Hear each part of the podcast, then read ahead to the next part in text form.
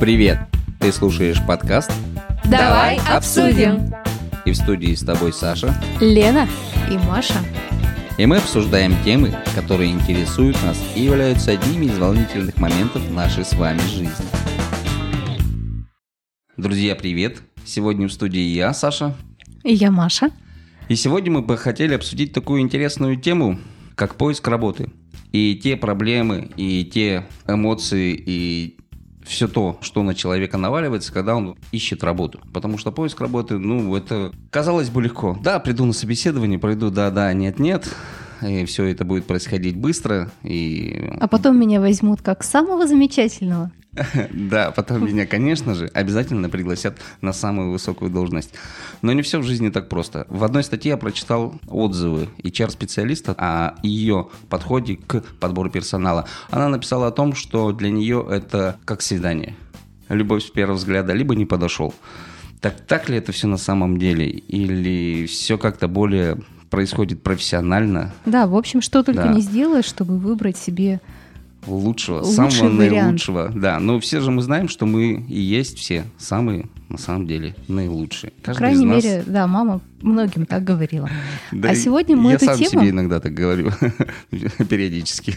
Вот ты молодец. А сегодня Спасибо. эту тему мы обсуждаем не только вдвоем с Сашей, но и с нашим гостем. А сегодня у нас в гостях Дмитрий, Дмитрий Лысцев, который у нас является психологом и по образованию, и по профессии. Это, на самом деле, большое достижение, потому что немногие сейчас работают именно по специальности, на которую отучились. Так что Дмитрий у нас особенный молодец. А также он у нас является фасилитатором. Добрый день. Добрый день. Дмитрий, приветствуем. Приветствуем у нас в гостях. Итак, как вы, друзья, уже поняли, мы будем сегодня обсуждать тему «Поиск работы». Давай обсудим! Дмитрий, как давно тебе приходилось последний раз искать работу? Или, давай скажем, крайний раз, да? Многие любят так выражаться, крайний раз искать ну, работу. Крайний раз, потому что ты же как бы живешь дальше. Там. Да, совершенно верно, я живу дальше, и поэтому э, правильно, наверное, будет сказать крайний раз, но... Вообще за последний год я дважды менял работу, и первый из этих случаев, который произошел как раз примерно год назад, прошлой весной, в начале лета, мне запомнился очень сильно, потому что я три месяца ходил по собеседованиям, даже, пожалуй, четыре. Очень много приходилось общаться с различными специалистами в сфере эйч ар, с различными руководителями будущими, возможно, даже директорами компаний, и среди них... далеко не всегда попадались достаточно высокопрофильные профессионалы. А какие вакансии ты рассматривал вот эти три месяца? Только фасилитатор или рассматривал какие-то смежные варианты?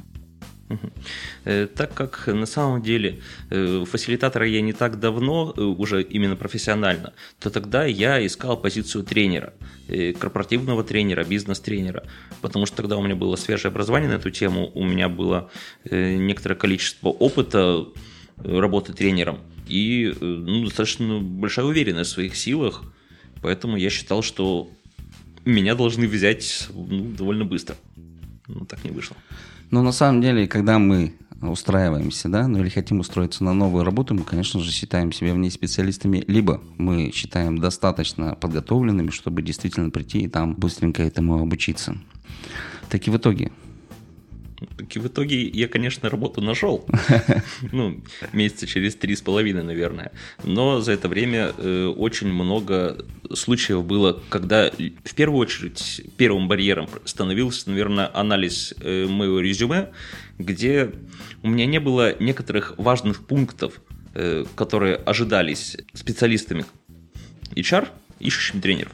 Поэтому получалось так, что с одной стороны, у меня были нужные компетенции, у меня были нужные знания, у меня были нужные навыки, и я все это мог продемонстрировать на демо-тренинге, на беседе со специалистами, с руководителями будущими, которые разбираются в тренингах.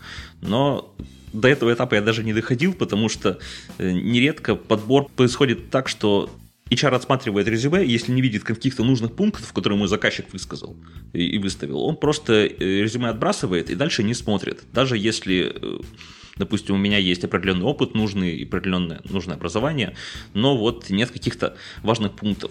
Ну, допустим, я не работал в коммерческой сфере, не работал там с банковской сферой, не работал со сферой телекома или не работал с какой-то другой сферой, а вот это, допустим, является важным пунктом. Или, допустим, не имея какого-то дополнительного образования на определенную тему, которая очень важна. Допустим, к тренингам очень близко идет коучинг.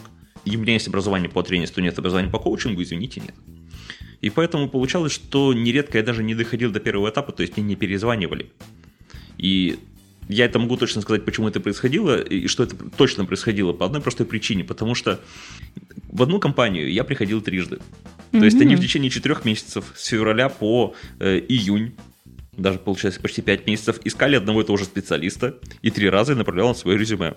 Потому что они периодически его то ли теряли, то ли вот так откидывали. И в итоге только на третий раз мы с ними договорились, что я дошел до финального этапа. А при этом ты общался с эйч ар, там, кадровиком, рекрутером, как их еще называют, или все-таки вышел на руководителя? При этом первый раз мы резюме даже не рассматривали, то есть мне просто написали отписку. Есть в HeadHunter стандартная система, где тебе можно послать автоответ. Mm-hmm. Спасибо за отзыв. Мы добавили но... вас в базу резюме. Да, спасибо. Да, но вы нам пока не подходите, если что, мы вернемся. Ну, то есть, скорее всего, в самом начале они искали по формальным признакам, и в последующий раз они еще надеялись найти кого-то по формальным признакам, и в третий раз встреча состоялась, поскольку они поняли, что нужно искать в более широких рамках. Да, видимо, так и произошло, потому что в итоге, в конце, мою кандидатуру хотя бы рассмотрели, позвонили, и уже на беседе с специалистом эйч ар я понял, что, э, ну, по реакции специалиста эйч ар, что я им, в общем-то, вроде подхожу. С другой стороны, было непонятно, почему один и тот же человек меня рассматривал три раза, и первые два просто сказал: извините, до свидания, если я им подхожу. Видимо, вот дело было именно в формальных признаках. Ой, вопрос, а как психолог ты понял это по ее выражению лица или какие-то были другие признаки? Ну, это же был звонок, я понял по интонации. Ага. Я понял, что когда она задает вопрос, и я на него отвечаю, интонация сразу меняется, немножко теплеет, как будто человек что-то ожидал, какого-то ответа, и он его получил. Он этому радуется. Вот этой интонации я ловил очень хорошо. Так, то есть... Очень а... интересный признак. Ну, на самом деле голоса всегда выдают. Всегда, если это не робот, то голос рекрутера, эйч ар... Ну, давайте обозначим его уже каким-то одним словом, а то я буду все это перечислять, и это достаточно долго. Образ представителя работодателя. Да ладно, я пошутил. Это не самое... может быть сокращенно. Не самое короткое название. Называй как хочешь. Ты пообщался с руководителем организации? Да, в дальнейшем я пообщался с руководителем организации и с более высокими специалистами сферы эйч ар. То есть эйч ар-руководителем, скажем так. Ну, это хорошо. С какими сложностями ты сталкивался в процессе хождения по собеседованию? Были такие? Да, конечно. Во-первых, однажды меня пригласили на собеседование как тренера, но при собеседовании и дальнейшем взаимодействии оказалось, что им нужен продавец. Это хитро. Вот, кстати, многие так хитрят. Я тоже на такое натыкался. То есть требуется там руководитель. Но мы возьмем у вас сотрудником отдела. Вы должны отработать у нас полгода, и потом мы будем рассматривать вас как кандидатуру на руководителя отдела. При этом непонятно, если у меня уже есть и стаж, и опыт в этой сфере, на этой должности, и даже выше, то смысл мне вообще как бы начинать еще с более нижнего звена. В этом плане у меня тоже есть история. Мне предложили руководителя отдела продаж, сказали: ты будешь заниматься кадровой работой, но в качестве руководителя отдела продаж. Оплатить мы тебе будем вот столько, сколько человеку, который занимается там кадрами и подбором. А, Я говорю, ну нет. Без оплаты тех премиальных, которые обычно предусматриваются руководителем отделов продаж за выполнение различных плановых показателей. Ну, вообще. Жестоко попытались сэкономить. И самое-то интересное, что... мы, как соискатели, как люди, блин, на эти уловки ведь попадаемся иногда. То есть я прекрасно знаю людей, которые на такие уловки попадаются. И это как бы ну, печально. Ну, изначально Дима, человека вводят в заблуждение. На самом деле это происходит от того, что мы верим людям изначально. То есть, хотелось как... бы им верить, если честно. Во-первых, да, хотелось бы им верить. А во-вторых, здесь возникает ситуация, что мы все-таки в этой ситуации с эйч ар находимся не в равной позиции. Все-таки мы от него чего-то хотим и ждем, что он что-то даст. Так и он от нас хочет и ждет, что мы ему дадим высококвалифицированный труд за меньшую оплату, как минимум. Да, но вот в той ситуации, когда нам предлагают быть продавцом вместо специалиста и, вместо, и обычным сотрудником вместо руководителя, допустим, здесь нас обманывают, именно играя на нашем доверии, на том, что мы, находясь в неравной позиции, человеку что-то прощаем. То есть принимаем его слова на веру, потому что он нам может дать работу, которую мы ищем. Он же, с другой стороны, может нас обмануть, именно поэтому более легко, но обман быстро вскрывается. И здесь, наверное, вступает после этого в игру феномен манипуляции, когда после ну, одной такой ситуации, одного такого события мы уже, во-первых, в жизни более легко им противостоим манипуляциям, во-вторых, никогда больше этому человеку ну, или этой организации не поверим. Даже с другой стороны, это отношения, пусть это отношения работника и работодателя, то есть это трудовые отношения, но это отношения, то есть вначале мы верим, потом нас обманывают, мы обжигаемся, и мы потому же мало верим вообще кому другому. С этой стороны мне жалко все-таки эйч ар-специалистов, они идут на это сознательно, но ими же опять манипулируют их руководство, руководство компании, которое им говорит, давай-ка предлагай. Я вот не думаю, что они в большей степени сами инициаторы, что давайте предложим большую должность, а возьмем на более нижестоящую. Скорее всего, это все-таки с подачи их руководства. Но мне кажется, тема про эйч ар это уже отдельная тема. Да, ну я думаю, что здесь обе стороны своего рода находятся в проигрыше, то есть заведомо обманывая друг друга. Давай обсудим! Так вот, ты поговорил с эйч ар-руководителем, и как прошло это собеседование? Оно прошло, в принципе, неплохо, то есть, на самом деле, в этой ситуации мы остались довольны друг другом. Здесь выяснилось как раз уже, где моя квалификация и мои знания соответствуют тому, что им нужно, а где есть определенные пробелы. И, ну, и зоны под... роста. Зоны роста или то, что им нужно, а я еще пока им дать не могу. Ну или вообще не собирался, допустим, расти в эту сторону. И после этого отказ был хотя бы уже мотивирован. То есть я понимал, почему они отказывают, и они могли мне объяснить это.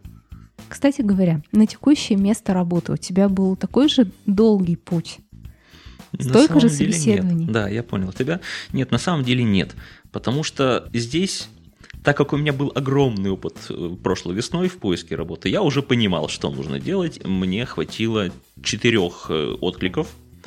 А точнее, откликов было два, а из двух остальных компаний мне просто сами позвонили после того, как увидели мое резюме. На самом деле было намного более комфортно, потому что у меня по всем четырем компаниям дошло до финального этапа, и я просто мог выбирать. Тебе было приятно? Конечно, мне было приятно, но приятно было не только потому, что я мог выбирать. Мне было приятно, потому что все четыре компании, как мне повезло, оказались достаточно профессиональны как в сфере подбора, так и в сфере взаимодействия сотрудников, специалистов с потенциальными кандидатами. Во-первых, я понимал, где у меня больше шансов, где меньше. Понимал, в какой мере я им подхожу или не подхожу. Понимал, что они хотят от будущего работника, что будет входить в сферу задач, что будет в компании. То есть они не стеснялись рассказывать о компании, показывать повседневную работу сотрудников. И поэтому получалось, что на самом деле намного легче все это прошло, хотя, с другой стороны, не могу сказать, что это было быстро, потому что по моему опыту как весеннему, так и осеннему поиска работы получилось так, что ну, прохождение от первого звонка до финального этапа занимает больше полутора месяцев. Ну, ничего себе. В зависимости от того, есть ли какой-то этап согласования в другом городе, еще зависит срок. Ну, здесь, наверное, это связано с тем, что специалист, тренер, фасилитатор, психолог – это все-таки достаточно узкий специалист, и поэтому сложно проводить, во-первых, массовые интервью, где можно будет в один день провести все беседы, все собеседования и в итоге дать ответ. А во-вторых, это связано с тем, что все-таки на рынке кандидатов мало, но они появляются. И поэтому, если, допустим, тебя пригласили на собеседование и посмотрели, вполне вероятно, что у них есть специалист, которого они только начинают рассматривать, но хотят посмотреть всех, что был выбор. И слушай, поэтому вообще, ты... я извиняюсь, что я прерываю, а вообще вакансий именно для твоей сферы деятельности их много? Ну, для фасилитаторов вообще мало, для тренеров вакансий достаточно много, но они очень однобокие, потому что в основном требуются тренеры по продукту и тренеры по продажам. Ну, как обычно. как в большинстве компаний. Да, а тренер по продукту, тренер по продажам – это, во-первых, невысокая квалификация, обычно не слишком высокая квалификация требуется, а во-вторых, это требуется в первую очередь продавец, а не тренер, потому что тренерство они продавца доучить могут, а вот тренера продаванию вряд ли. Угу. Слушай, а ты говорил, что искал работу примерно в течение трех месяцев. И был опыт и весенний, и осенний. Насколько я знаю, в поиске работы есть определенная сезонность. Так вот, вопрос, в какие месяцы ты искал работу и когда это было наиболее эффективно? Я искал работу первый раз примерно с марта по июнь. То есть устроился на работу я в самом начале июля, в первых числах. И после этого осенью я искал работу примерно с начала декабря. Ну и вот, пожалуй, за декабрь получается, что у меня было все четыре предложения. Дальше я их просто рассматривал, доходил собеседование и э, в марте трудоустраивался. Ну, то есть у тебя больше зимний период. Декабрь – это зима. Да, то есть получилось так, что именно в декабре наиболее эффективно состоялась у меня беседа с эйч ар-ами, с другими компаниями. Не знаю, насколько это совпадает с общей статистикой, но вот так произошло. Ну, с моей статистикой совпадает. Как правило, весенние три месяца и последние три месяца года были эффективными. Промежутки между ними были, как правило, менее эффективными в поиске работы. Вот давай вернемся к предыдущему поиску работы. Там тоже у тебя ушло несколько месяцев на это. И ты нашел в итоге, но не сложилось, раз ты пошел по второму кругу. Скажем так, я нашел и даже, наверное, сложилось. Но, во-первых, все-таки то, что изначально на какие задачи меня брали, очень резко поменялось в течение следующих полугода. Это было определенным нюансом, который меня подтолкнул к новому поиску. Во-вторых, это э, кризис был в компании достаточно крупный, из-за чего все чувствуют себя нестабильно. Я просто начал подкладывать себе соломки в определенном смысле. То есть начал смотреть, куда можно двинуться, чтобы были задачи интереснее, чтобы зарплата выше, чтобы возможность карьерного роста эффективнее, и в то же время, чтобы не остаться на улице, если вдруг что-нибудь где-нибудь схлопнется, и окажется, что столько тренеров в компании больше не надо. Кстати, очень интересный вопрос. А сколько ты зарабатываешь? Ну, примерно, сколько сейчас зарабатывают специалисты твоего уровня? Угу. Диапазон. Да, я понимаю, что диапазон скорее. Здесь я обращусь к статистике, которую я собирал среди своих коллег и товарищей. Если говорить о тренерах, о бизнес-тренерах, то там суммы у корпоративного сегмента, то есть тех, кто работает на одну компанию, наверное, в районе тысяча шестьдесят - сто двадцать - сто тридцать. Если говорить о тренерах на свободном рынке, то, ну, наверное, ближе к двумстам. Но зато на свободном рынке приходится намного больше и разнопланово работать, потому что ты не только тренер, ты еще и продавец, и организатор, и э, логист, и специалист по маркетингу. И жнец, и швец, и на дуде и грец. Ну, в общем, так как э, обычно люди, которые себя продают, они еще и сами занимаются продвижением. Ну и плюс они еще и показывают, как это они умеют, чтобы потом реализовывать это в процессе уже работы с организациями. Так да, ведь оно? Да, поэтому получается, что в зависимости от квалификации, конечно, зарплаты бывают разные, но вот если собирать статистику с моих товарищей, они вот примерно такие суммы мне в основном называют. Ну, кстати, да. В среднем было примерно так же несколько лет назад. По большому счету в заработных расценках мало что изменилось за последние года. Вообще абсолютно. Потому что тот уровень зарплат, который был на тех должностях, на которых я работал еще пять лет назад, он до сих пор именно такой же и остается. Ну, не... у вас-то области разные. Области разные, изменений, я думаю, что не везде много. Сейчас в связи со сложившимися обстоятельствами работать стало тяжелее?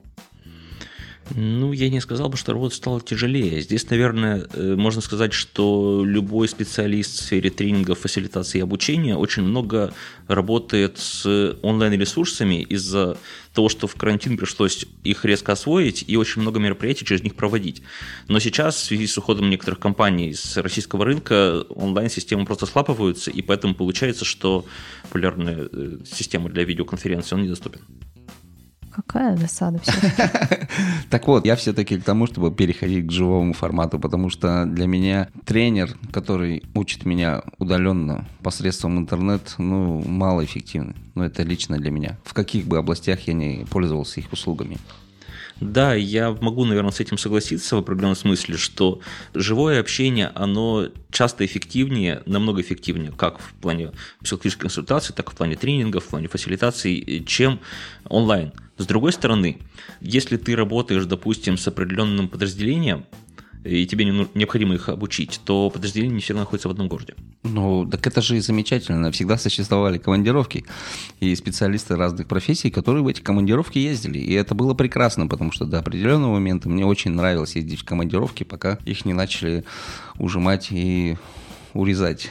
Это же шикарно. Ты побываешь в разных городах, пообщаешься с разными людьми вживую, посмотришь Мне вживую, кажется, таким как образом, там Саша пытается у тебя спросить, а тебе больше нравится все-таки работать вживую с людьми?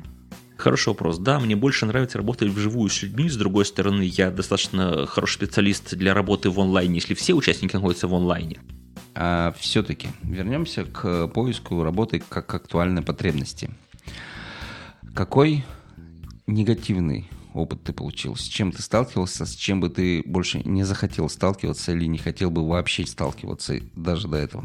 Как мы уже говорили, первый пункт мы уже обсудили, это обман, когда тебе обещают одно, а предлагают в итоге на собеседовании другое. Ну, а второе, наверное, можно сказать, что я не хотел бы сталкиваться с непрофессионализмом первой линии подбора. То есть именно людей, которые с тобой общаются по телефону и которые рассматривают твое резюме.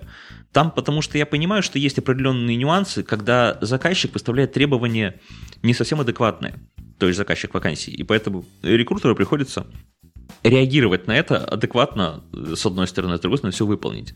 Я слышал истории от многих моих знакомых о том что подбирают по знаку зодиака людей, о, по да. полу, по возрасту. Есть такие любители. Есть, есть даже ситуации, да, есть даже ситуации, когда людей подбирают по росту. По росту это для офис-менеджеров. Господи. А, ты имеешь в виду высокая, стройная? Я имею в виду, да, что не помню, кто рассказывал довольно интересную историю, когда в дверном проеме натянули веревку и сказали, ну, ниточку, и сказали, если человек задевает ниточку головой, он заходит, если он, нужно им пригибаться. Если он не пригибается, значит, он не подходит. Какой бред. Не, ну, у каждого свои тараканы, как говорится, и сталкиваясь с требованиями, я тоже видел довольно-таки много требований, которые, на мой взгляд, вообще к профессии, специальности отношения не имели, но, скажем так, кто платит, тот и заказывает музыку. Давай обсудим. Ты сказал с непрофессионализмом. Непрофессионализмом заказчика или непрофессионализмом рекрутера? Наверное, это больше связано именно с непрофессионализмом эйч ар, потому что правильная позиция эйч ар в данной ситуации – это работать с заказчиком. А работая с заказчиком, корректировать его требования так, чтобы под них можно было кого-то найти, и чтобы этот человек действительно соответствовал потом должности, чтобы не было потом претензий о том, что кого ты нашел где, что это за человек. То есть убедить его веревочку опустить чуть-чуть все-таки пониже, тогда будет попроще. Убедить его, допустим, что веревочка не нужна, можно на глаз оценивать, нравится или не нравится. Вот. Или, допустим, офис-менеджер все-таки выбирать по тому, насколько он умеет работать с документами, с людьми и насколько он сам обладает компетенциями необходимыми, там, пунктуальностью или чем еще необходимо обладать офис-менеджеру. Ну, это вот первое, что связано с профессионализмом эйч ар. Другая сторона – это как раз про обратную связь. Вот мы сегодня об этом уже упоминали, потому что на самом деле любой человек, который ищет работу, имеет право на получение обратной связи и объяснение причин, почему ему не перезванивают или не взяли. И поэтому многие компании на опережение выставляют систему, когда они обязаны при любом решении не только перезвонить и сказать или написать сообщение, обозначить там, что решение было положительное или отрицательное, а еще объяснить почему. И объяснить не просто потому, что общими фразами ваши компетенции не соответствуют нашим требованиям. Объяснить, что конкретно не хватает и что конкретно они не увидели. Так, стоп, вот это очень интересный вопрос, потому что от многих эйч ар-специалистов лично я слышал, что они этого не делают по той простой причине, что человек может подать в суд, м- может подать в суд на отмену этого решения и обязать работодателя, ну или заказчика, да, принять его на работу, так как он соответствует всем основным положениям вакансии.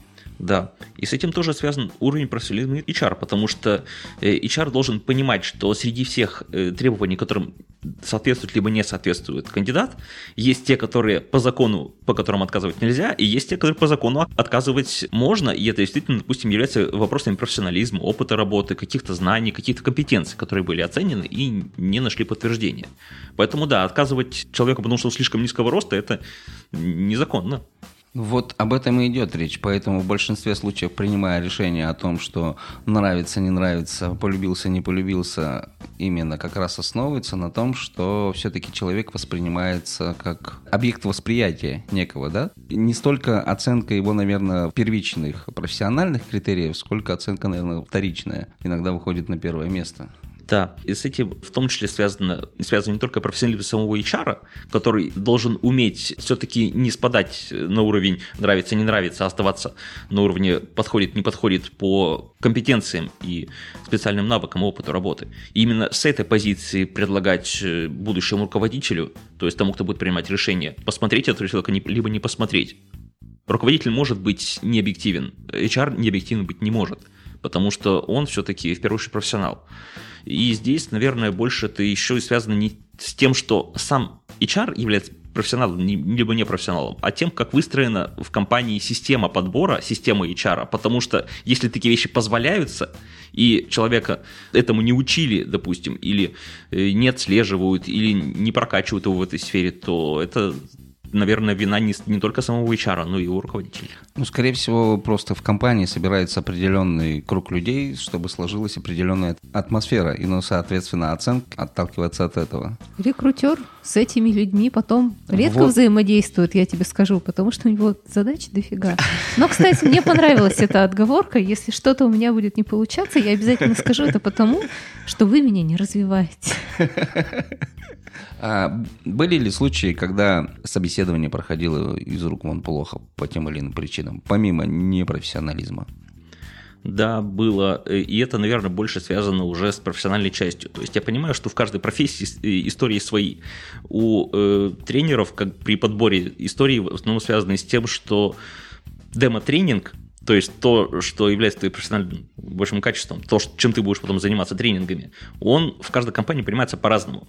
Понимается по-разному, как он должен проводиться, что в нем должно быть видно, что должен показать специалист. Но, к сожалению, единственное, в чем сходятся почти все компании, то, что демо-тренинг не должен превышать сорок минут длиной, а даже бывает чаще тридцать озвучивают эту позицию. Некоторые даже по часам отслеживают, что время закончилось, до свидания. Но, с другой стороны, теория тренинговой работы, теория профессионального бизнес-тренера, который связан не только с продажами, но еще и с софт-скиллами, с управленческими навыками, она говорит о том, что тренинг меньше полутора часов не будет эффективным, в принципе, даже теоретически. И изначально предполагает, что в рамках даже этих полутора часов вот эти самые полчаса отводятся на знакомство, первичные разминки, итоговый сбор обратной связи, и возникает ощущение, что ты должен в сорок минут вложить полтора часа, при этом непонятно, что нужно вырезать, потому что у каждой компании свои позиции о том, что ты должен в эти сорок минут показать, а что не должен в эти сорок минут показать. И у каждой компании еще, опять же, есть разное понимание о том, что ты должен продемонстрировать как тренер, а что можешь не демонстрировать. Но, к сожалению, не все они говорят, что они хотят. И возникает ситуация, что тебе говорят, нужно провести тренинг на сорок минут. Ты говоришь, хорошо, что там должно быть? А вы, специалист, сами решите. Хорошо, какие компетенции должны показать? А вы, специалист, сами решите. И ты приходишь, вроде как заготовил что-то, а оно оказалось не то, что хотели.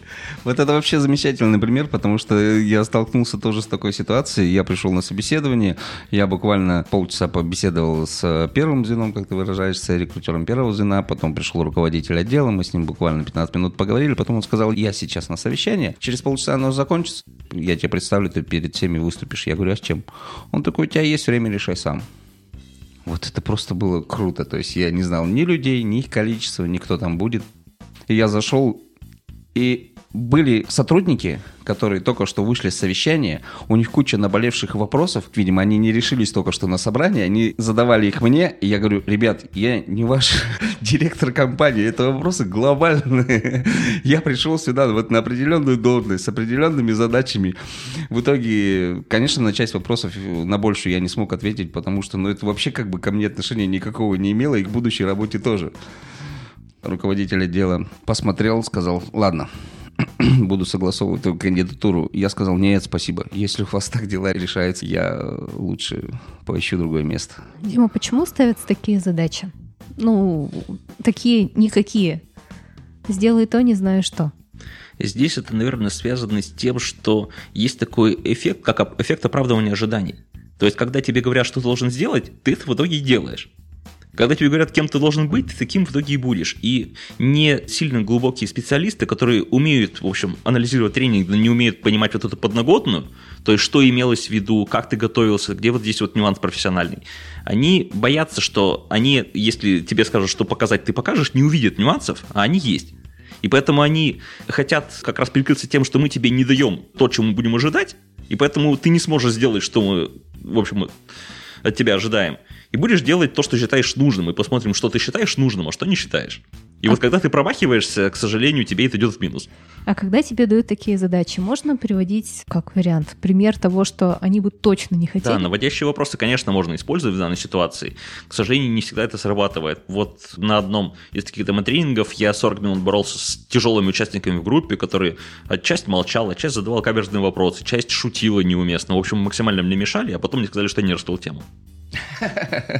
Ну, то есть они тебя пробовали на прочность. А сталкивался ли ты вообще вот с такими жесткими собеседованиями от эйч ар-специалистов? Ты про стресс-собеседование. Стресс-собеседование, да. Да, я сталкивался со стресс-собеседованиями, двумя стресс-собеседованиями, когда меня в одном из стресс-собеседований постоянно перебивали и торопили, а в другом случае меня постоянно пытались подколоть, и вообще, на самом деле, я почувствовал, что я сижу как будто у контрразведчика. То есть вопросы были жесткие, вопросы были завуалированные, и выводы из них делались самостоятельно. То есть я вроде как ответил на вопрос, мне не просят его пояснить, сделали сами выводы, и следующие вопросы задают, исходя из выводов. Я понимаю, что они поняли меня неправильно, но уже поздно повторять, потому что, когда я пытаюсь разъяснить, мне говорят, подожди, мы об этом уже говорили, давай дальше. Что это было за предприятие вообще такое? Как можно тренеру задавать такие каверзные вопросы? Да нет, меня интересует другой вопрос. Твои ощущения после этого? Тоже проходил вот это стресс-собеседование. Мне постоянно в процессе собеседования говорили, что я не то говорю. Пытались как-то, ну, скажем так, приунизить вообще то, что я говорю. Ну, вернее, унизить меня пытались в разной форме. Ничтожество. Знаешь, пошел на поводу и пытался как бы до человека донести и объяснить ему. Он меня перебивал, говорил не то, не так, не это. В конце вообще сделал заключение, что я как бы особо не способен на такую работу. И знаешь, я вышел оттуда вот как вот из ведра облитый. При всех моих на тот момент заслугах, я понял, нифига себе, вот меня только что полчаса... Э, Имели. Ну, тебя полчаса. Да, меня только что полчаса унижали. Во-первых, за что, а во-вторых, на кой мне это надо было. То есть только тогда мне пришла мысль, что вот он первый раз, я попал на это стресс-собеседование, я как-то вот дожил до конца, я вышел, и я не хочу больше в таком участвовать, потому что, по моему мнению, это полный, вообще полнейший отстой. И если работа будет строиться в том же духе, мне такая работа даром не нужна. Да, совершенно верно. Во-первых, ощущения были, что я с вами больше не дружу, товарищ рекрутер, я с вами больше даже видеться не хочу, до свидания, извините. А во-вторых, если это происходит даже вот не на первом этапе, а на этапе втором, то это твой будущий руководитель. Если он так тебя сейчас с собой ведет, то что будет дальше происходить у вас? Причем я не понимаю, зачем это надо. Я понимаю, что людям нужны стрессоустойчивые сотрудники, но они реально не в контрразведку берут. Нормальные люди выдерживают такое психологическое давление ежедневно, но способны, но не очень долго. Жизнеспособность такого сотрудника, ну, крайне мала на самом деле. Зачем все это надо? Вот у меня остался один большой вопрос, на который я не знаю ответ. Зачем? Для чего? Если... Для чего? Потому что жизнь – боль, Саша. Жизнь – боль, хорошо. А если работа в компании – боль, то какие деньги они готовы платить за то, чтобы я терпел эту ежедневную боль? И мы же прекрасно понимаем, что всему есть своя цена, и что это будет все длиться только лишь до определенного момента. Всю Саша, жизнь, чтобы человек вот так вот работал и Саша, был унижен. Маленькие ну, это... деньги, чтобы тебе было еще больнее. Да, то есть ты будешь работать бесплатно. Мы в лучшем случае тебя будем кормить. Что да. за дичь? На самом деле, когда общаешься с различными специалистами и пытаешься у них узнать, как они работали раньше и что у них происходило раньше, история рассказывает невероятные странные о том, что человеку не платили зарплату, о том, что каждый день над ним издевались, то, что он покупал себе чай, воду, туалетную бумагу, то, что он сам себе покупал ручку для того, чтобы писать на бумаге, и бумагу, чтобы, писать, чтобы на ней писать. И компания это не предоставляла, но он продолжал работать и не увольнялся. Слушай, а как психолог, объясни нам, почему люди на такое соглашаются? За что они на это согласны? Да не плачь, да ладно, сейчас Лёва все объяснит. Здесь вопрос в том, что, получается, люди, они приходят на работу куда-то и чувствуют себя неуверенно. Минута молчания. Это да. Вот так сначала ты покупаешь канцелярию, а потом ты открываешь ИП. Потому что ты и так покупаешься канцелярию. Ну, с да. ИП или без ИП? Не, просто ты уже ее купил, думаешь, бля, я это никогда не использую. И вот решение близко. На самом деле им это надо, скорее всего, для того, чтобы чувствовать себя комфортно. То есть человек, который работает на какой-то работе, он чувствует себя в ней профессионалом, у него есть определенная специальность, он в ней компетентен, он идет в рост, развивается, не сидит на месте. Такой человек, он понимает, что кроме одной компании, ему с процессом его развития становятся доступны другие, третьи, четвертые, и он может развиваться в определенные смежные сферы. И рано или поздно он уходит туда, где ему лучше. А в таких местах остаются люди, которые, во-первых, не имеют стремления, желания развиваться. Это люди, которые уже перегорели, то есть произошло у них уже профессиональное эмоциональное выгорание, и им уже, ну, как бы все равно. Они скорее стремятся такой компании вредить в ответ. И компания вредит, они вредят в ответ, они пытаются искать лучшей жизни. Или те люди, которые не так высоко квалифицированы и понимают, что уволились с этой работы, новую они не факт, что скоро найдут, а им нужно кормить жену, детей или, там, не знаю, пса, кота. А мне кажется, остаются в таких компаниях еще и конформисты, которые... хотят сохранить вот эту свою некую стабильность любым путем. И без всяких изменений, без нового поиска работы, без привыкания к новому коллективу. Вот есть вот оно, есть в таком виде. Вот пусть будет пока так. Ну и, соответственно, пока это длится просто там годами, иногда да. десятилетиями. На самом деле, если говорить с точки зрения психологии, то жизнь человека вообще состоит в любой сфере. В профессиональной, в семейной, в личной и так далее. Она состоит из двух ступенек, точнее двух направлений. Это стремление к стабильности и стремление к развитию. И вот если у человека стремление к стабильности преобладает очень сильно стремление к развитию, он ради стабильности перестает развиваться. Вот, и остается на том месте, на котором ему приходится покупать ручку, бумагу, чтобы на ней писать, ножницы, чтобы потом все это нарезать. А как себя переделать? Здесь, наверное, дело не в том, а чтобы себя переделать. Там, надо. Во-первых, надо ли человеку иногда? Иногда ему уже не нужно. Если человеку уже сорок пять лет, и он понимает, что уволится с этой работы, он новую не факт, что найдет, и развиваться уже не особо хочется, у него там чуть ли не внуки пошли, и нужно всех обеспечивать, особенно если все вокруг балбесы, то, конечно, есть определенное понимание, что, может быть, это ему уже не очень надо. Хотя, с другой стороны, хуже от этого тоже не будет. Как в одном анекдоте о том, что поможет, да нет, ну не повредит хотя бы. Но все-таки если надо. А если надо? А если надо, то это чаще всего связано с инсайтами, с тем, что человек в определенный момент замечает, как живут другие, как живут его друзья, коллеги, замечает, что его коллега, который уволился, начинает зарабатывать в четыре раза больше через там, пару месяцев буквально, или у него все хорошо, и вдруг осознает, погодите, а я... А я же как он, я же такой же. Если он может, я же тоже могу. То есть здесь, наверное, вопрос именно того, что, во-первых, инсайт происходит у человека, и он куда-то уходит. Но, во-вторых, бывают ситуации, когда человека вынуждают к этому. То есть если человек сидит в одном месте, там покупает себе чай, воду, все дела, и у него остается мало денег на личную жизнь, скажем так, нерабочую, и его это устраивает, потому что он живет один там, вместе с родителями, то ему это все хорошо. Но когда им приходится заводить семью, детей, когда им приходится вместо того, чтобы жить в квартире с родителями, где они платят за коммуналку, самому брать ипотеку, он вынужден развиваться, и тогда он уходит с этого места и начинает что-то делать, чтобы что-то менять. Ну, то есть нужен некий пинок, который либо приходит сам, либо человек его инициирует. Да. По сути, подсознательно так. По сути, да, нужен такой... Вляпывается во что-то, что требует больше усилий, и он начинает какое-то движение, самомотивация некая.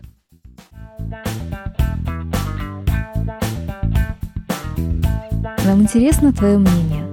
Оставляй нам свои комментарии, расскажи нам свою историю и о том, что тебя сейчас волнует.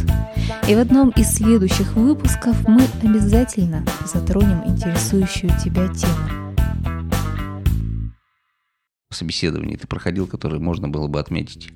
Еще я проходил вот... Ну и твои хочется... ощущения по этому поводу. Да, еще я проходил по контрасту, наверное, вот с теми собеседованиями, которые длились три месяца, собеседованиями, которые были одним днем. То есть сейчас это достаточно модная вещь, что собеседование днем-днем. То есть тебя приглашают на собеседование с утра к девяти, говорят, что освободи весь день, mm-hmm. и за день ты поговорил с эйч ар, потом ты пошел, попил чаю, они с руководителем пообщались, и через час ты приходишь на собеседование с руководителем, еще у тебя пару часов проходит, потом у тебя идет какое-то тестовое задание, потом финальное собеседование с руководителем, и может с каким-то сильно высоким директором, и часов в пять вечера тебе говорят, взят ты или не взят. Круто. Действительно прикольно. То есть, тратив всего один день, у людей бы не уходили месяцы на это. Да. То есть, если я, допустим, за три месяца мог обойти тридцать организаций, за один день это, конечно, можно было бы обойти и решить этот вопрос намного быстрее. Но ведь, опять же, все эйч ар-форумы и статьи по этому поводу рекомендуют. Готовьтесь к тому, что это пройдет полгода. Вот я много статей по этому поводу читал, и все они примерно сходятся на одном. Кстати, почему полгода? На самом деле полгода это связано, во-первых, с тем, что ты первые пару месяцев не столько ищешь новую работу, сколько выдыхаешь после старой. Если старая была сильно тяжелая, там приходилось покупать себе туалетную бумагу. В том числе... И писать на ней, да? Если ты потратил записки, заберите меня отсюда и подбрасывать их в урны, да, чтобы уборщицы прочитали, или кому-то команда, или макошка, что прохожий подобрал. Да, то есть... Поэтому первые пару месяцев тебе, в общем, очень тяжело искать работу, потому что ты пока еще не выдохнул после старой. Потом ты начинаешь активно искать работу, но если у тебя не было большого опыта в поиске, то есть, допустим, ты э, немного общался с другими эйч ар-ами, ты в жизни своей не так много раз искал работу, то ты еще пару месяцев учишься, как правильно подавать себя на собеседованиях. Потому что это тоже очень важно. Правильно, проработав несколько лет на одном месте, в одной организации, ты как бы привыкаешь к сложившейся культуре общения, и встречая новые организации, тебе нужно еще понять, что как. И вообще, какие требования сейчас на рынке. И приходишь, иногда удивляешься, какие-то новые тесты приводят, оценивая какого-то цвета электронные тесты, которые не предполагают определенных ответов, и ты сидишь и недоумеваешь, что там вообще, в принципе, писать-то надо. К вопросу к десятому, наверное, только доходит, а всего их там тридцать, при этом первые десять, наверное, ты заваливаешь. Ну, в общем, как бы появляются новинки, к которым пока что ты еще не готов, и ты их видишь первый раз. Да, это во-первых. А во-вторых, если ты много лет работаешь в одной компании, не всегда привык себя подавать и продавать как такового специалиста. И не всегда понимаешь, что твою фразу могут расценить как нелояльность предыдущему работодателю, либо то, что ты неисполнительный, вот особенно если они не будут потом переспрашивать, а просто себе галочку поставят в голове. И ты начинаешь рано или поздно учиться. Ага, вот здесь я вот так вот рассказал, а мне сказали, что я неисполнительный. Наверное, вот эту фразу говорить не нужно, или нужно сказать по-другому. Как-то, как бы, как бы и переформулировать, чтобы не, не казалось, что я бездельник. То есть ты вот этому учишься. И вот потом уже, после того, как ты научился, ты приходишь на собеседование, где тебя проводят на второй, на третий этап, но это же тоже не в один день все. И в итоге рано или поздно, вот в течение полугода ты обычно находишь работу, если ты, и, во-первых, ее ищешь, во-вторых, ты вот так вот развиваешься, прокачивая себя в умении проходить собеседование. Ну, а в-третьих, в принципе, постоянно рассылаешь резюме. Поэтому полгода. Но вообще, если собеседование говорить про собеседование одним днем, то здесь есть два нюанса. Первый, то, что, к сожалению, не все специалисты могут сразу сделать тестовое задание. То есть есть тестовое задание, когда тебе говорят «продай ручку», и это можно сделать сразу. А есть тестовое задание, когда тебе говорят «проведи демо-тренинг на определенную тему, которая нам интересна, тебе нужно его еще написать». Тогда, конечно, в один день это не сделать. Но в то же время собеседование одним днем – это очень полезная вещь в тех узких достаточно рынках, где специалисты на вес золота. То есть, если на рынок вышел какой-нибудь, допустим, разработчик мега-супер класса, то если ты сегодня с ним поговорил один раз, сказал, давайте перейти через неделю, через неделю он может уже работать где-то в другом месте. Вот иногда входишь на собеседование, понимаешь, бред, на что я потратил время, на что я потратил день. На такие собеседования я бы не хотел попадать. И, в принципе, ходить. Знал бы заранее, ни за что бы не пошел. Дима, ты проводил собеседование? На заре своей карьеры лет в двадцать я однажды участвовал в собеседовании, сам его не проводил, но участвовал вместе с руководителем отдела. Он попросил меня как психолога, тогда я работал именно как психолог, поучаствовать в собеседовании, поприсутствовать. Не могу сказать, что это был сильно полезный опыт для меня, но я вынес из этого одно, то, что действительно картина мира у меня и у руководителя очень сильно отличается от картины мира того, кто пришел на собеседование. То есть мы видим эту должность, эту вакансию и этого человека по его резюме одним образом, а он видит нашу должность, нашу вакансию и, собственно, себя и свое резюме абсолютно другим образом. То есть мы половину времени выясняли, что имелось в виду из того, что он написал у себя в резюме. А так. Кандидат писал это сам? Кандидат прислал нам резюме, да, конечно, сам сочинял его. То есть тогда не было еще сервисов, когда тебе заполняют резюме за тебя. Кстати, а твои последние резюме ты заполнял сам? Мои последние резюме я заполнял сам, но у меня была возможность спросить совета у знакомых из сферы эйч ар, которые подсказывали мне формулировки, если вдруг какой-то нюанс с формулировками был мне важен. А ты потом учил эти формулировки? Нет, это было скорее, наверное, связано с тем, чтобы кратко описать то, что я хочу сказать, и не дать при этом двусмысленности никакой. То есть, чтобы у эйч ар не осталось шансов подумать не то, что он не должен подумать, а подумать именно то, что я имел в виду. Но мы же прекрасно понимаем, что я сейчас говорю слово «яблоко», и все представляют его разным. Красное, зеленое, большое, маленький, ранет, с листиком, без, с веточкой. У всех разные ассоциации. Когда мы пишем резюме, отправляем их, люди с другой стороны читают их, а у них совершенно другое складывается видение этому. И когда мы беседуем, реально, наверное, половина собеседования должна проходить на выяснение обоих сторон, чтобы прийти к одной картинке. Да, совершенно верно.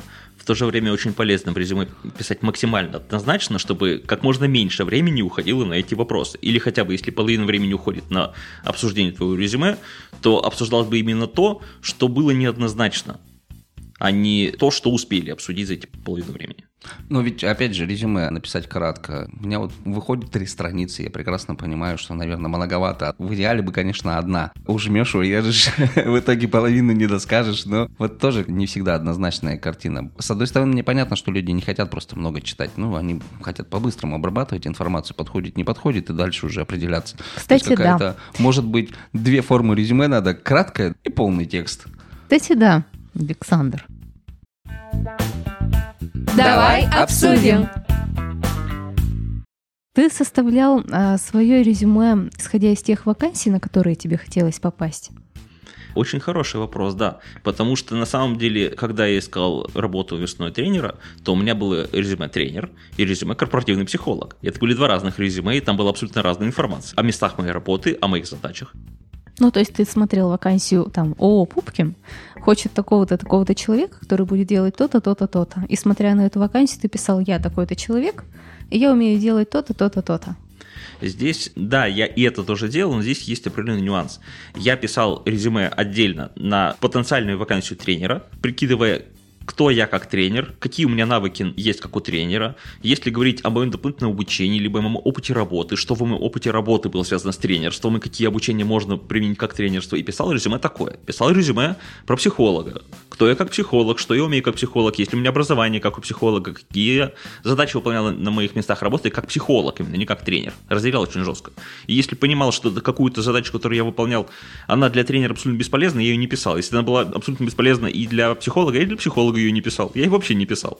А для каждой компании я писал сопроводительное письмо. Его я писал индивидуально. То есть я присылал, если нужен был им корпоративный психолог, я присылал им резюме корпоративного психолога и переписывал сопроводительное письмо, где описывал, что вы такая компания, я вас читал вот это, вот это, вы вот это, это в себе цените, я тоже это, это, этим обладаю. А еще вы пишете, что у вас вот такие, вот такие, вот такие задачи, и я думаю, что вот этот вот мой опыт конкретный, вот который я сейчас написал, он может мне в этих задачах помочь. Поэтому я очень жду, что вы мне позвоните и со мной пообщаетесь, и с нетерпением жду конструктивного взаимодействия. Как ты думаешь, сопроводительное письмо помогло тебе получить текущее место?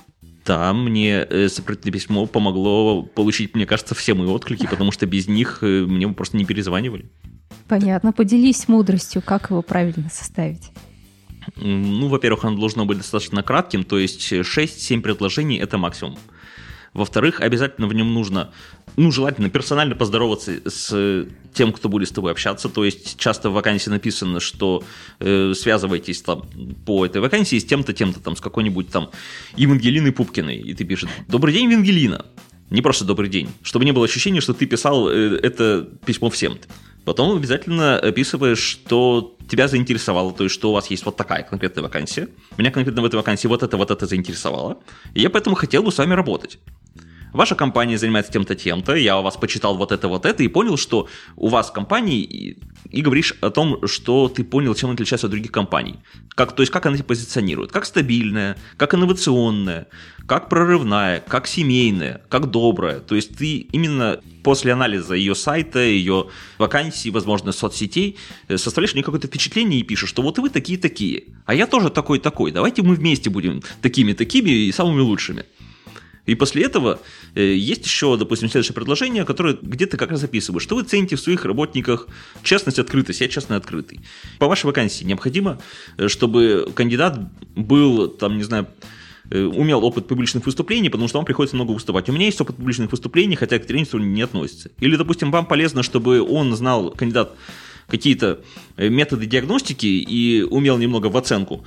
И я немного умею в оценку, я, в принципе, как психолог, знаю психологический инструментарий, много работал с тестами, мне это будет проще освоить. То есть показываешь, что даже если что-то нестандартное для тренера или там, для психолога требуется, у тебя это тоже, в принципе, есть. Или есть что-то похожее, что позволит тебе быстрее научиться.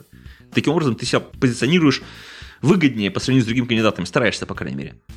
И в конце обязательно пишешь call to action, то есть такой призыв к действию, мол, а теперь я жду, что вы мне позвоните, и теперь я э, хочу к вам прийти. Я вообще рассчитываю, что мы с вами пообщаемся лично. Естественно, ты пишешь не такими словами, какими-то другими, но вот именно в конце завершаешь таким призывом к действию, что давайте мне звоните, и я вообще-то вас жду. Слушай, а стоит ли заканчивать письмо чем-то типа «если я вам вдруг не подхожу, вы мне, пожалуйста, напишите, какие у меня зоны роста, чтобы в следующий раз вы обязательно меня взяли». Бесплатная консультация? Да. Но... Это интересная идея. На самом деле, да. То есть можно написать, конечно, и так. Но обычно, если... Будут эйч ар... ли на тебя тратить время? Во-первых, будут ли на тебя тратить время, если просто почитали твое резюме. Да. Потому что если тебе не перезванивают, даже когда тебе с тобой уже пообщались по телефону, то есть потратили уже время, то на вакансию присылают резюме огромное количество. Конечно. То есть на, на тренера присылают э, те же самые продавцы. А вдруг прокатит? Я продавец, я корпоратив для своих организовывал. Чего особенного-то?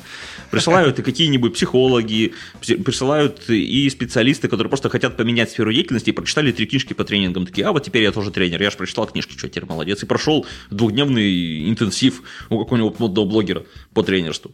И поэтому всем им отвечать, скорее всего, не будут.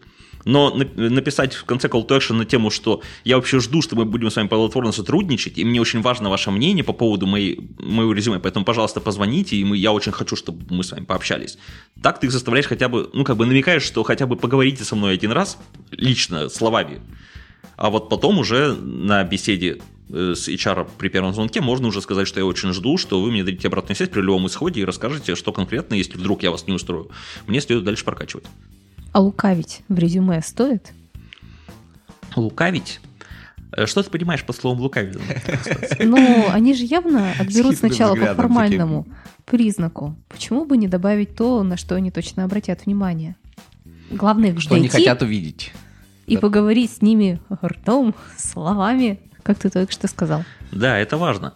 Но если ты будешь говорить с ними ртом, словами, и выяснится, что то, что они прочитали у тебя в резюме, на самом деле у тебя нет, они сильно обидятся. Потому что если, допустим, ты скажешь, что я коммуникабельный, а по факту коммуникабельным не окажешься, это будет еще мелочь. Мало ли, это вещь оценочная. То есть ты считаешь себя коммуникабельным и просто как бы субъективное понятие. А вот если ты напишешь то, что по факту у тебя нет, то есть именно приведешь какой-то факт, который потом не подтвердится, какое-то обучение, на которое потом у тебя нет сертификата, либо какой-то, допустим, навык, которым ты не владеешь, а это очень легко выяснить, что ты им не владеешь, то тогда, ну, во-первых, есть определенные конфы, так скажем, и внутреннее сообщество у, и, у, и у эйч ар, где они могут о таких вещах рассказывать, причем, возможно, могут с именами, потому что эти вещи неформальные и неофициальные, там никто их не проверит. А такие сообщества есть? А такие сообщества есть. И поэтому потом на другом месте работы тебе уже просто не поверят, если вдруг вспомнят. Вот они, слухами земля полнится. Случайно написали не то или поняли не так, и все. А потому прощай, что меньше надо карьера. Врать на собеседовании. Да не, ну на самом деле врать вообще надо меньше по жизни, в том числе и на собеседовании. Попадались ли такие собеседования, после которых вроде бы тебя и хотели взять, но ты сам говорил нет, спасибо?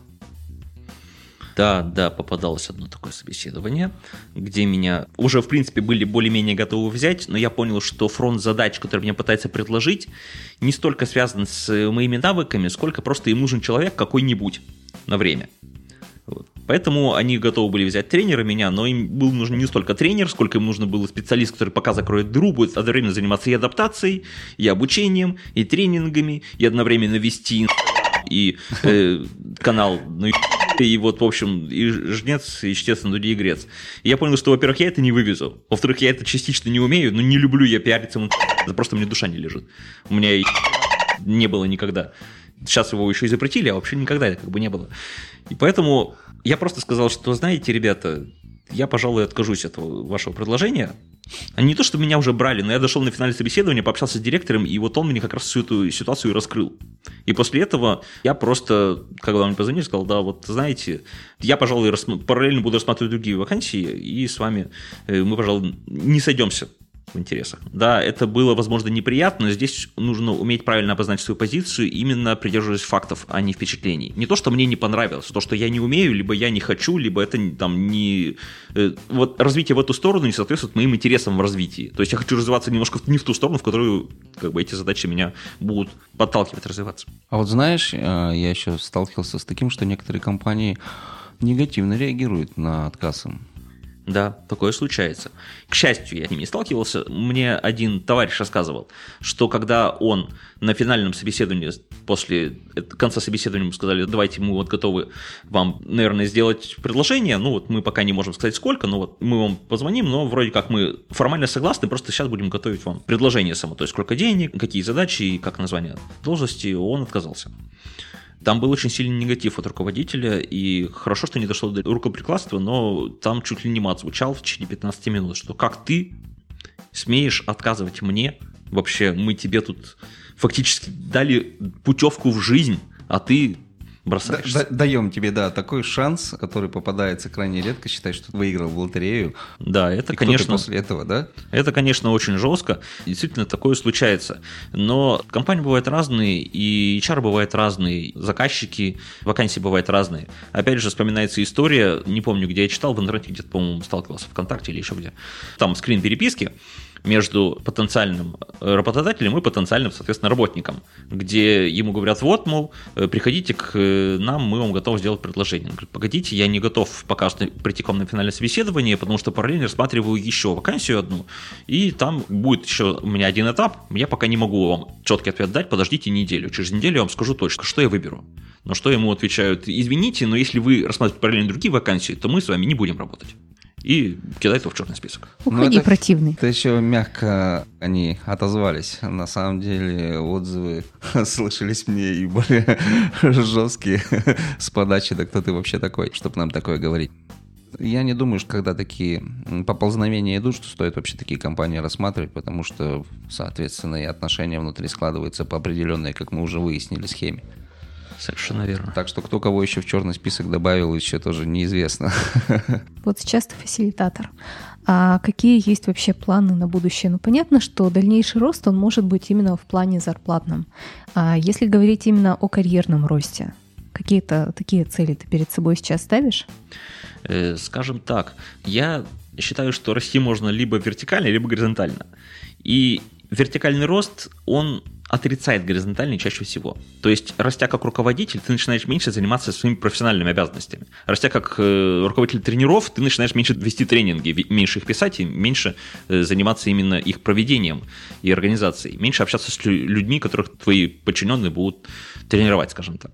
Так как мне очень нравится работать фасилитатором, вести сессии, я не готов от этого отказываться, и поэтому не готов к высокому карьерному росту именно куда-то в высокие начальники на данный момент.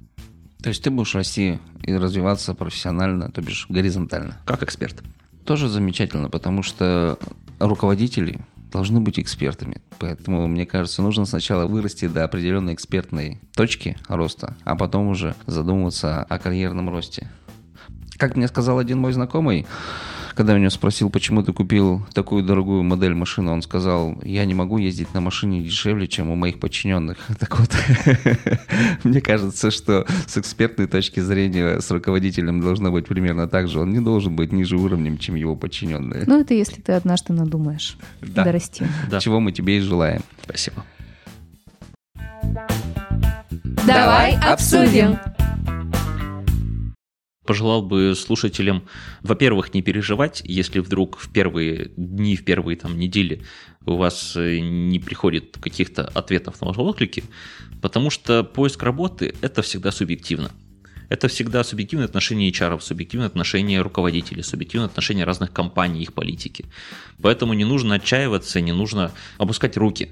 Но с другой стороны, не забывайте о том, что для того, чтобы двигаться по карьерной лестнице, искать более хорошие варианты работы И вообще как-то развиваться в карьерном плане нужно развиваться и в профессиональном плане. И поэтому если вы сидите, грубо говоря, ровно и ничего не делаете для того, чтобы развиваться, то вероятнее всего, если уволитесь с работы и будете искать новую, а новая будет такая же, как старая.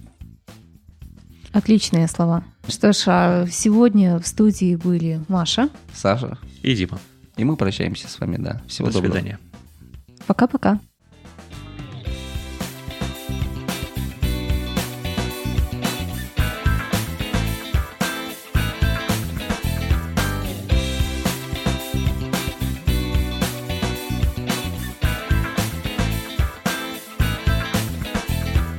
Будь собой и будь с нами, ведь с нами ты узнаешь такие разные мнения на волнующие вопросы жизни. Ну, или просто хорошо проведешь время и послушаешь наши истории. А впереди еще море тем. Давай обсудим.